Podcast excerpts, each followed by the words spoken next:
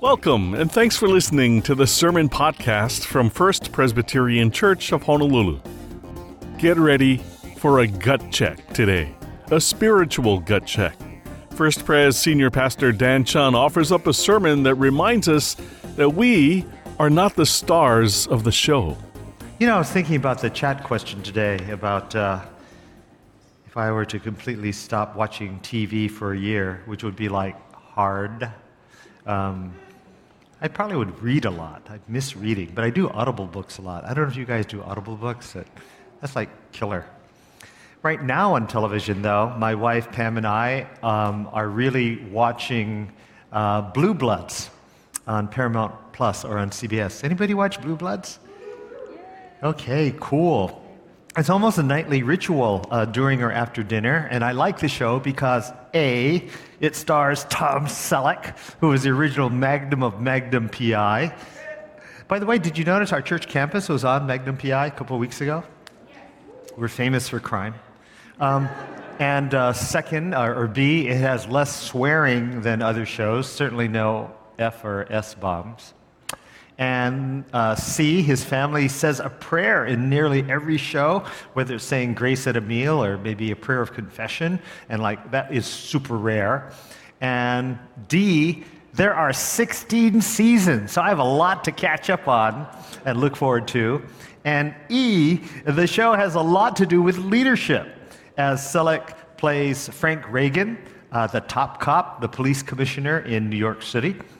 And in nearly every episode, Commander Reagan has to balance the law and sometimes grace. He has to do what is pono, righteous, and what is loving, aloha. So pono and aloha.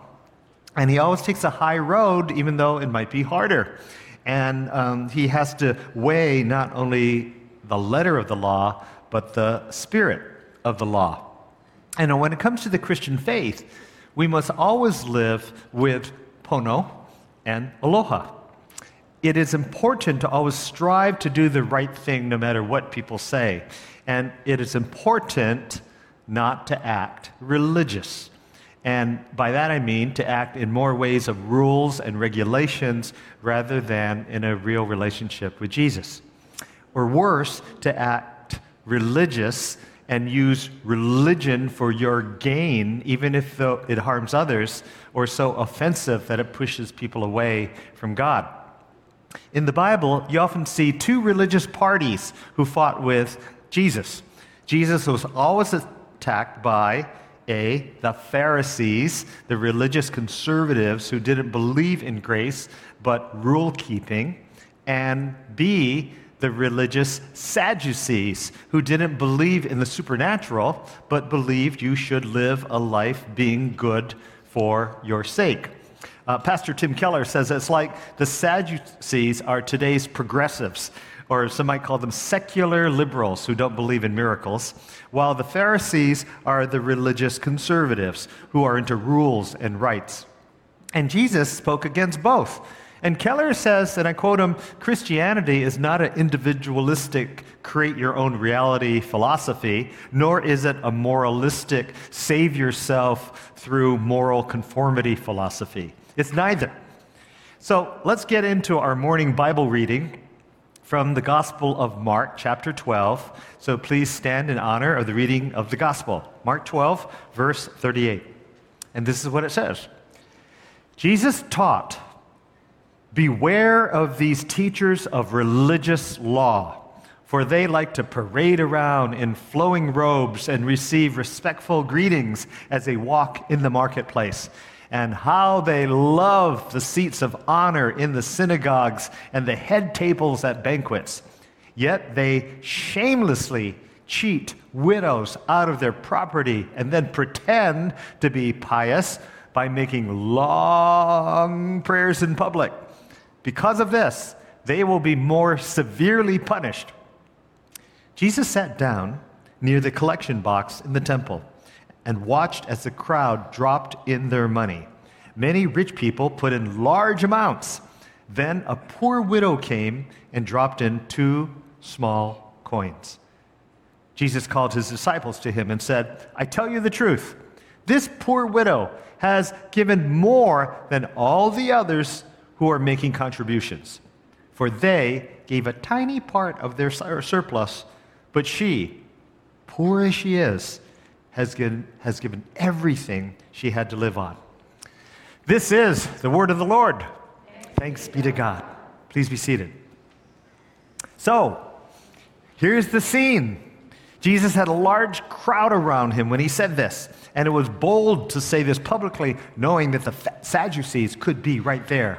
And in the previous paragraph, he took on the Pharisees when they asked him if they should pay taxes to Caesar. Remember that? Jesus says so cleverly, Hey, give unto Caesar what belongs to Caesar, and give to God what belongs to God. And bam, right after that, the Sadducees, the secular liberals, show up and question Jesus about the resurrection. And Jesus tells them to their face, Well, you don't know the scriptures, and you don't know the power of God. Here is the essence of the lesson for today. If you are a follower of Jesus, please don't be religious. Meaning, don't be so much into appearances and flaunting of how you're so different or so faithful and that you think you should have more rights and privileges than others because you have God in your heart. And the person who is giving this warning is not me, but Jesus himself, God. He condemns the religious Sadducees who don't even believe in miracles and the supernatural, but who go through the motions of following God and therefore wanted to be, be treated more special than others in society.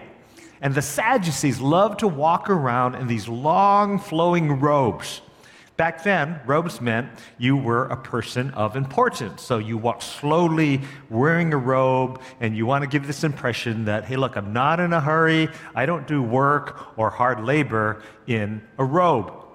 And they love being that big man on campus, you know, the one in the marketplace where everyone greets them. Maybe if they're in a restaurant, they would take off their masks so everyone would recognize them and greet them and treat them with honor and respect.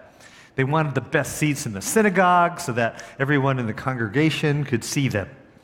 If it was a feast, they wanted the seat of honor, to sitting at the right of the host, and they would do long prayers it would, uh, so that it would impress people. Even though God might be saying, hey, you talk too long, brah. Like, I'm not stupid, I, I can't remember. So they wanted a life where people would glorify and honor them and not God. And this is the danger of being religious, going through the motions and maybe even participating in great acts of faith, but wanting attention and not having a heart for God. But the worst thing is that they would devour widows' homes. The widow, one of the weakest in first century society. Both the Sadducees and the Pharisees knew the law so well that they created a culture that if you were faithful, you would support them by giving up your house, your property. And these religious charlatans still exist today. And sometimes you can see them on TV. I remember when we had one of them who had rented, rented Ko'olau ballrooms many years ago. He was a pastor, so we thought that was okay. But then we heard him say while on campus recording the show, if you widows would give me $5,000, you would be blessed by God and be healed. And I was so incensed by that that after the taping, I went up to the producer, who's quite well known, and I said, You know what? That pastor can never speak on our campus again. Well, they weren't happy and they pulled the production immediately. We lost tens of thousands of dollars. Um, but, you know, in the long run, that's fine with me. It's a money loss, but going after widows and using God's name in vain for such a ploy was incredibly sinful to me. Now, friends, before we dump on the Sadducees, like with every message, we must ask who am I in the story? Oh no, is there a part of me that is Sadducees like? Do I think I have special privileges or rights as a Christian that others don't? Should I be treated, treated with honor? Or even more subtly, am I going through the acts of a faithful person, but deep in my heart, I don't really know Jesus, or I'm not really sold out to him? Do I just use him to bless me and not to help others like the widows of the world? Am I faithful to the institution of religion, or maybe even church, but I don't have a personal relationship with Christ? Or have I made my faith all about Jesus serving me? I'm not even excited, actually, at all about telling other people about him or indu- introducing him to them. Maybe haven't done it for years. If I'm not watching TV, maybe I would just use that time for me and not for God. One of the most challenging verses in the Bible is where Jesus says in the Gospel of Luke, So why do you keep calling me Lord, Lord when you don't do what I say? Or more complete passage on a stronger warning from Jesus in the Gospel of Matthew, Jesus' Sermon on the Mount, famous sermon, where he says, Not everyone who says to me, Lord, Lord, will enter the kingdom of heaven, but only the one who does the will of my Father in heaven. On that day, many will say to me, Lord, Lord, did we not prophesy in your name, cast out demons in your name? and do many deeds of power in your name?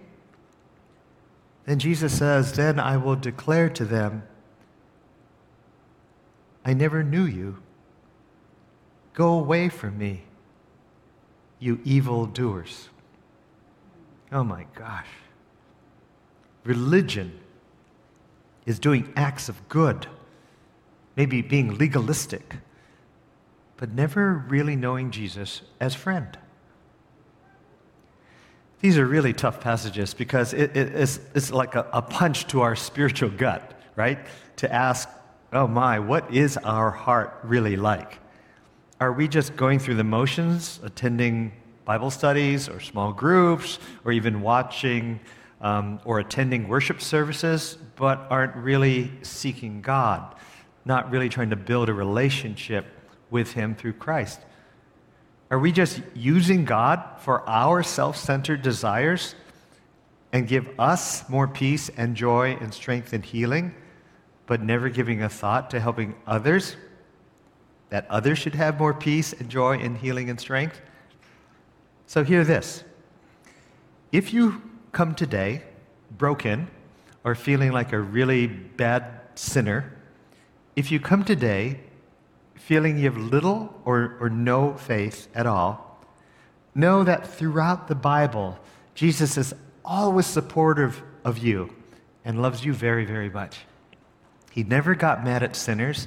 He never got mad at sick people. He never got mad at people having a hard time with mental health.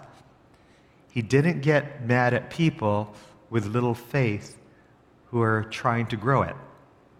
But he did get mad at religious people who thought they were so godly and wanted everyone to know, and they were going through the motions or using the motions to promote themselves and not God or those in need.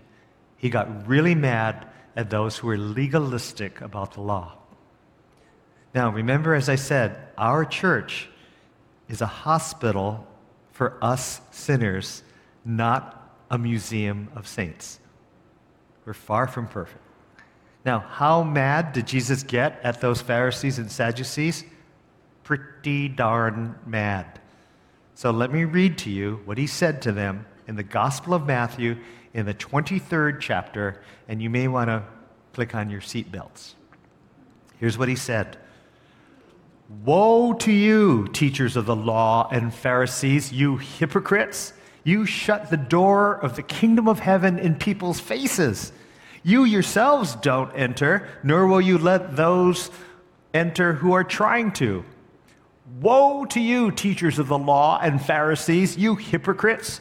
You travel over land and sea to win a single convert, and then you make that convert twice as much a child of hell as you are.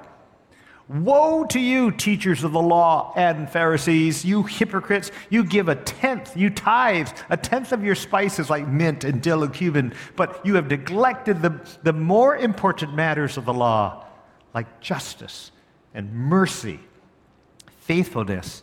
You should have practiced the latter without neglecting the former. You blind guys, guides, you strain out a gnat but swallow a camel.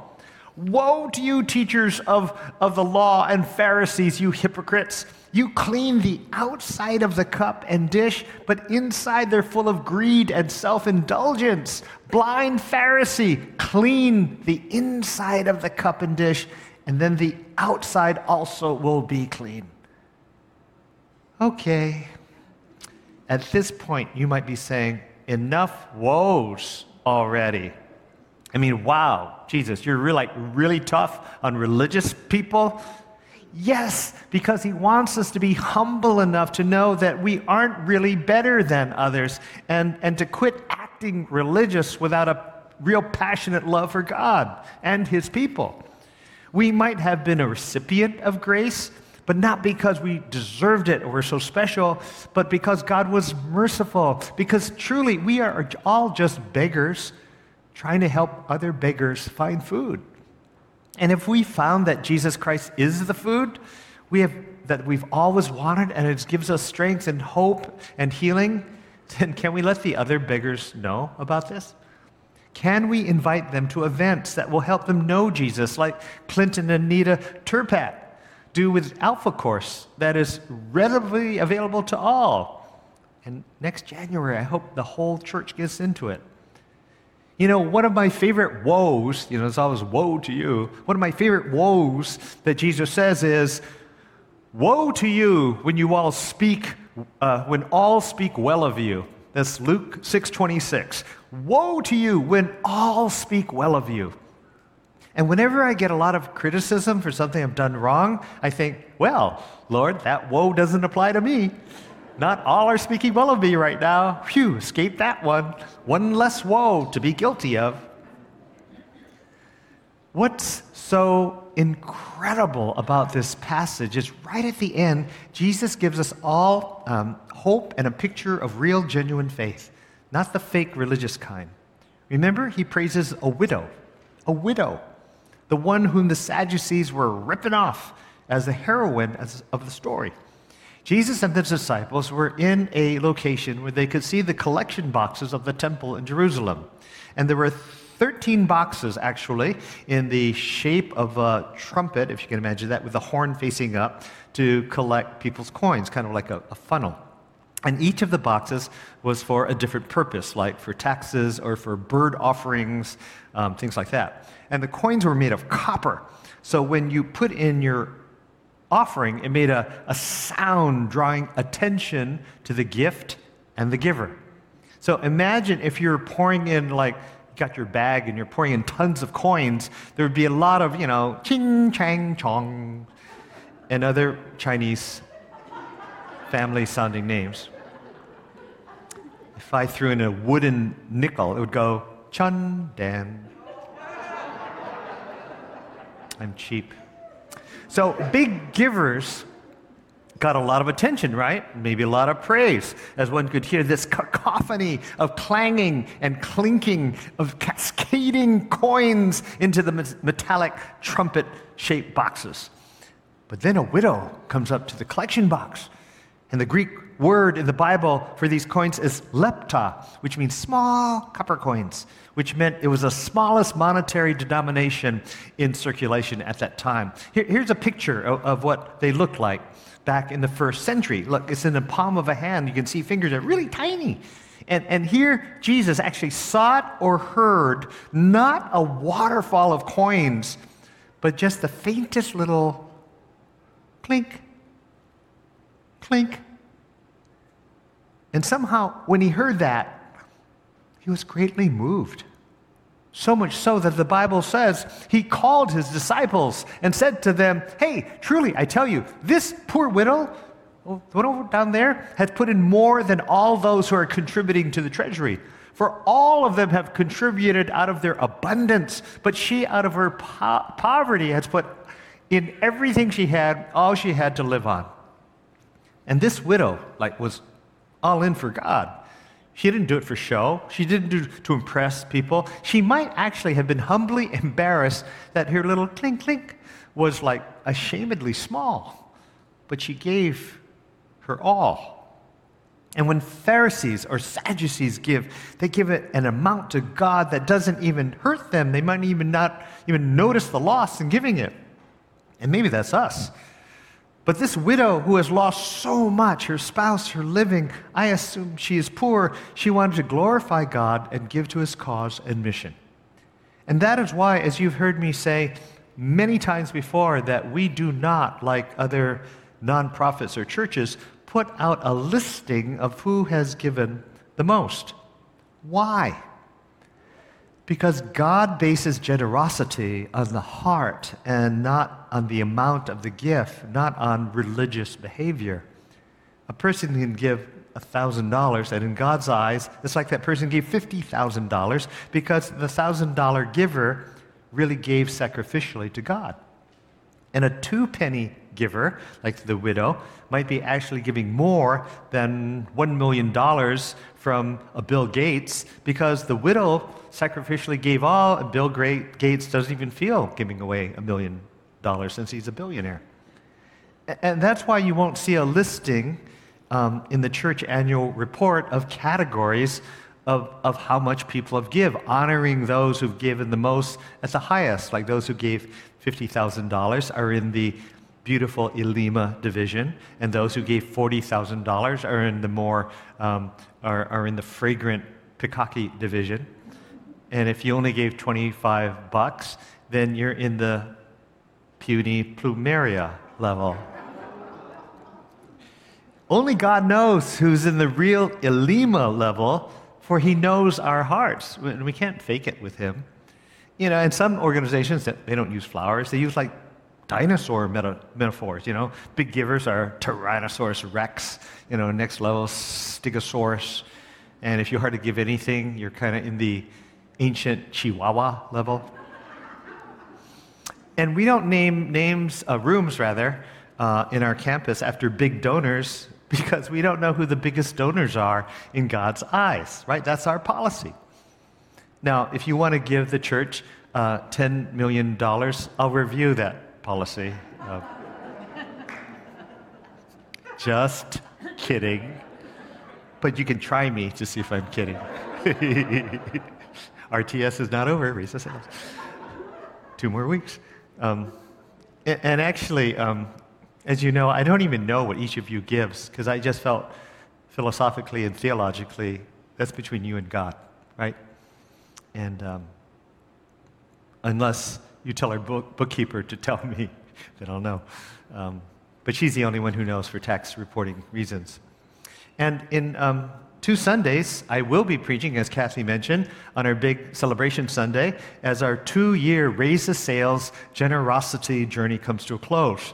So if you haven't finished your commitments, you can throw in a couple more coins uh, to complete it. Haha. And uh, I, I, was amazed. I just found out two days ago that about uh, 21% of you actually uh, gave more than what you pledged two years ago. So, for everybody, uh, bravo. So, it's our hope that these past two years of Raise the Sails has taught us, taught us all how to live generously, not just with money, but more importantly, how to be generous with love and kindness and compassion and grace, our time, our skills, everything that God has entrusted to us, because He's a generous God, and if we live like Him, we should be generous. Now, today is a really tough passage that was assigned to me um, via the lectionary. And as, as, you know, today's Bible passage is kind of like blood tests we, we take at times. You know, you take a blood test and it informs you how your cholesterol level is, or sugar level, or white blood cell count that um, indicate where we are with our health, right? And, and maybe this passage was kind of like that blood test for us all. Where are we in the true reading of our faith? Are we acting religiously or legalistically by just attending religious events, or are we being religious to be more political? Um, and hopefully not more political than biblical? Or are we, in our hearts, all in for Christ, even to the point, like in other countries, that we would actually be willing to go to prison for our faith? Or are we just dabbling in it? And when, when we come to worship, whether online or in person, are we really worshiping or are we just going through the motions? God knows, and as many will say to him in the end, Lord, Lord, and he'll know our hearts. But this I do know that when we do go all in, and not kind of in or partially in, um, when we go all in for Jesus, it really is worth it. It fills so many of the gaps that have made us feel empty. And we live a fulfilled life the more we get into it. So let me close with something hopeful and practical and specifically points us in the right direction. There's a psalm in the Bible that I uh, use often when I bless people's homes because it gives a real foundation what it means to live for God and have Him central in our lives. And here it is it's Psalm 127.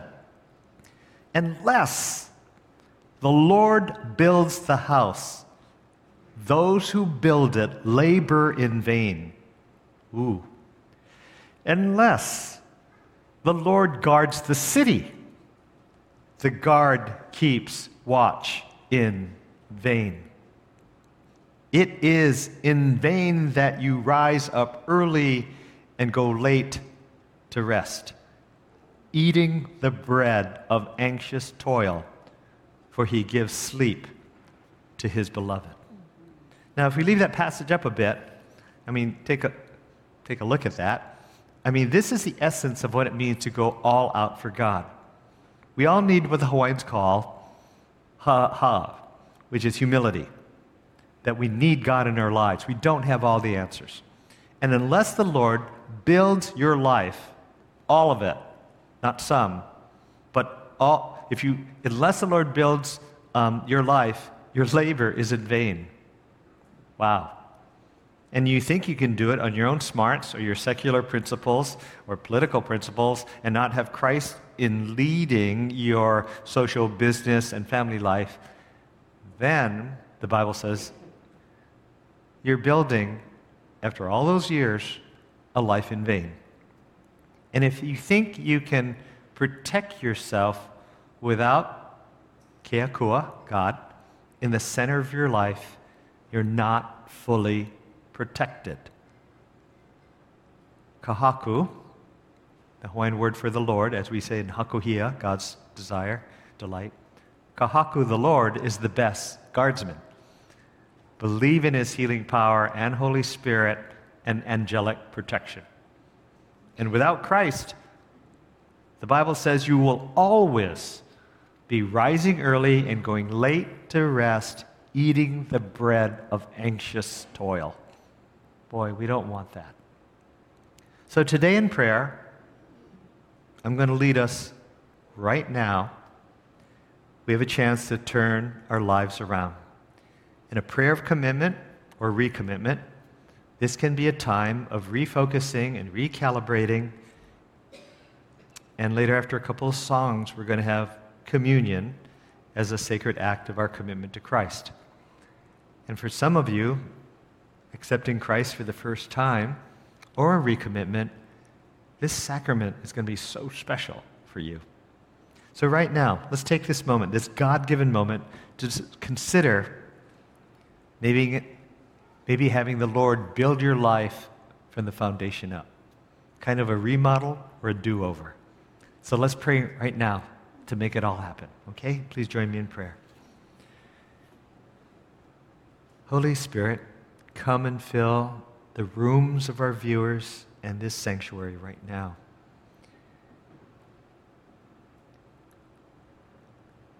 And I pray, Lord, that this might be a time that you will lead us in what really needs to be done. For some of us here today, it's really a time of uh, recalibration. So, whether it's a first time, real serious commitment to follow you, Lord, or maybe it's a recommitment a refocusing, I'd like to lead us in a prayer.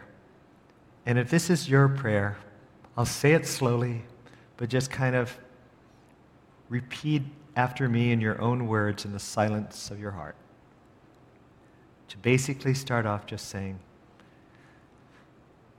Lord, first of all, thank you for all that you've done for, for me. Thank you for always reaching out. And to be humble, I just want to say I'm sorry. Sorry for at times ignoring you. Sorry for being stubborn and hard headed.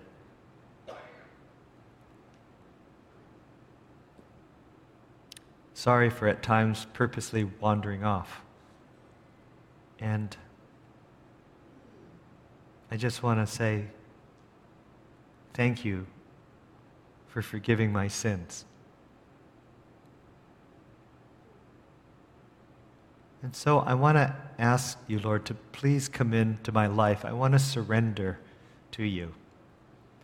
And I want to go deeper into a life that's all about you and not all about me.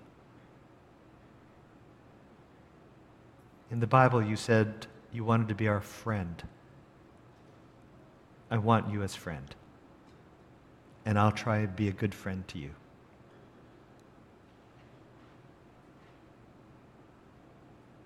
So I make this commitment, this promise to follow you. And I ask for your Holy Spirit to help me keep that.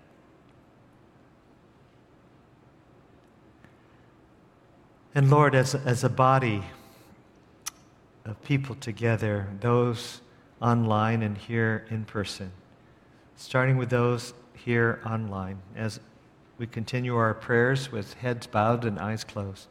If anyone made that prayer, either as a first time commitment or as a recommitment, if you could just raise your hand now, and I, as your friend and pastor, will confirm that before the Lord. If you could just do that right now, that would be fantastic. And the angels would be clapping. Just leave your hand up.